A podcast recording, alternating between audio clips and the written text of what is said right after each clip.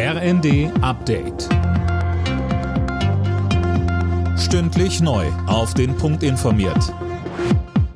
Ich bin Johannes Schmidt. Guten Abend. In Potsdam sind rund zehntausend Menschen gegen rechts auf die Straße gegangen. Mit dabei Kanzler Scholz und Außenministerin Baerbock, die in Potsdam wohnen. Daniel Bornberg berichtet. Der Potsdamer Oberbürgermeister hatte zu der Demo aufgerufen, nachdem ein Geheimtreffen von A f D-Politikern mit bekannten Rechtsextremen publik geworden war.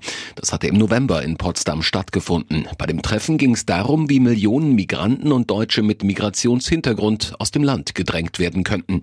Aus diesem Grund gab es auch Demos in anderen anderen deutschen Städten, etwa in Berlin, Dresden und Kiel. Der Deutsche Bauernverband beharrt weiter darauf, dass die Subventionskürzungen beim Agrardiesel komplett zurückgenommen werden. In einer Stellungnahme warnen die Landwirte vor einem Höfesterben.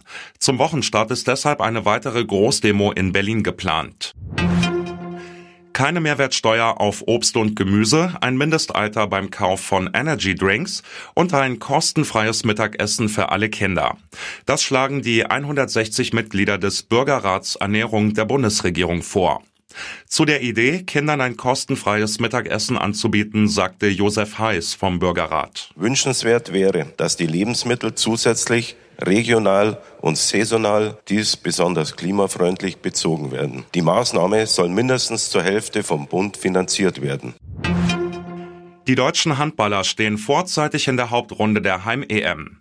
Sie gewannen auch ihr zweites Vorrundenspiel deutlich, mit vierunddreißig zu fünfundzwanzig gegen Nordmazedonien. Das dritte Gruppenspiel findet am Dienstag statt, Gegner ist Frankreich. In der Fußball-Bundesliga hat Borussia Mönchengladbach den VfB Stuttgart geschlagen mit drei zu eins. Keinen Sieger gab es zuvor im Duell von Bochum und Bremen. Die Partie ging mit eins zu eins zu Ende. Alle Nachrichten auf r n d punkt d e.